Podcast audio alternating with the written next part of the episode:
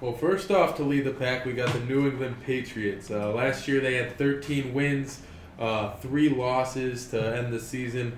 Uh, for the 2018 season, they're sitting at 11.5 win total over under. Uh, what do you guys think? Do you guys think they hit that mark? They go over under?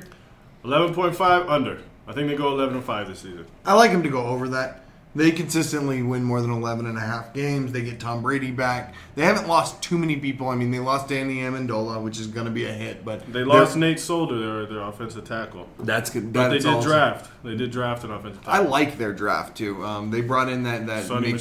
Michel, yeah, it's going to be a really good tailback. Yeah, Belichick hasn't really had a tailback that good to work with recently. I mean, he never drafts tailbacks that high. I mean, that's part of it. He doesn't. You And see something in this guy. And I also like what they're going to do on special teams. Belichick's always cutting edge, leading the way, and he finally has a return man for these new kickoff rules. What So about defense? Minus 11 and a half. minus 11 and a half. All right, I'll take the over there.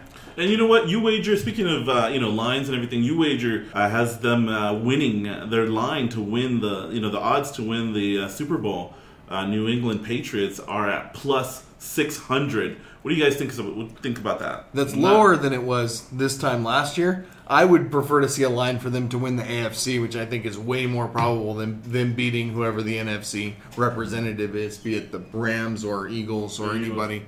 Um, no, I wouldn't take that. What do you I think? wouldn't take it either. Plus 600, not good enough for me. Brady's getting a little old. They're going to be good, but not that good this year. You've been listening to OOBG Radio, the leading destination for the best sports and betting analysis podcast. Check in each week for more on sports news and forecasting. Don't forget to check us out on your favorite social media website and on OOBG.com.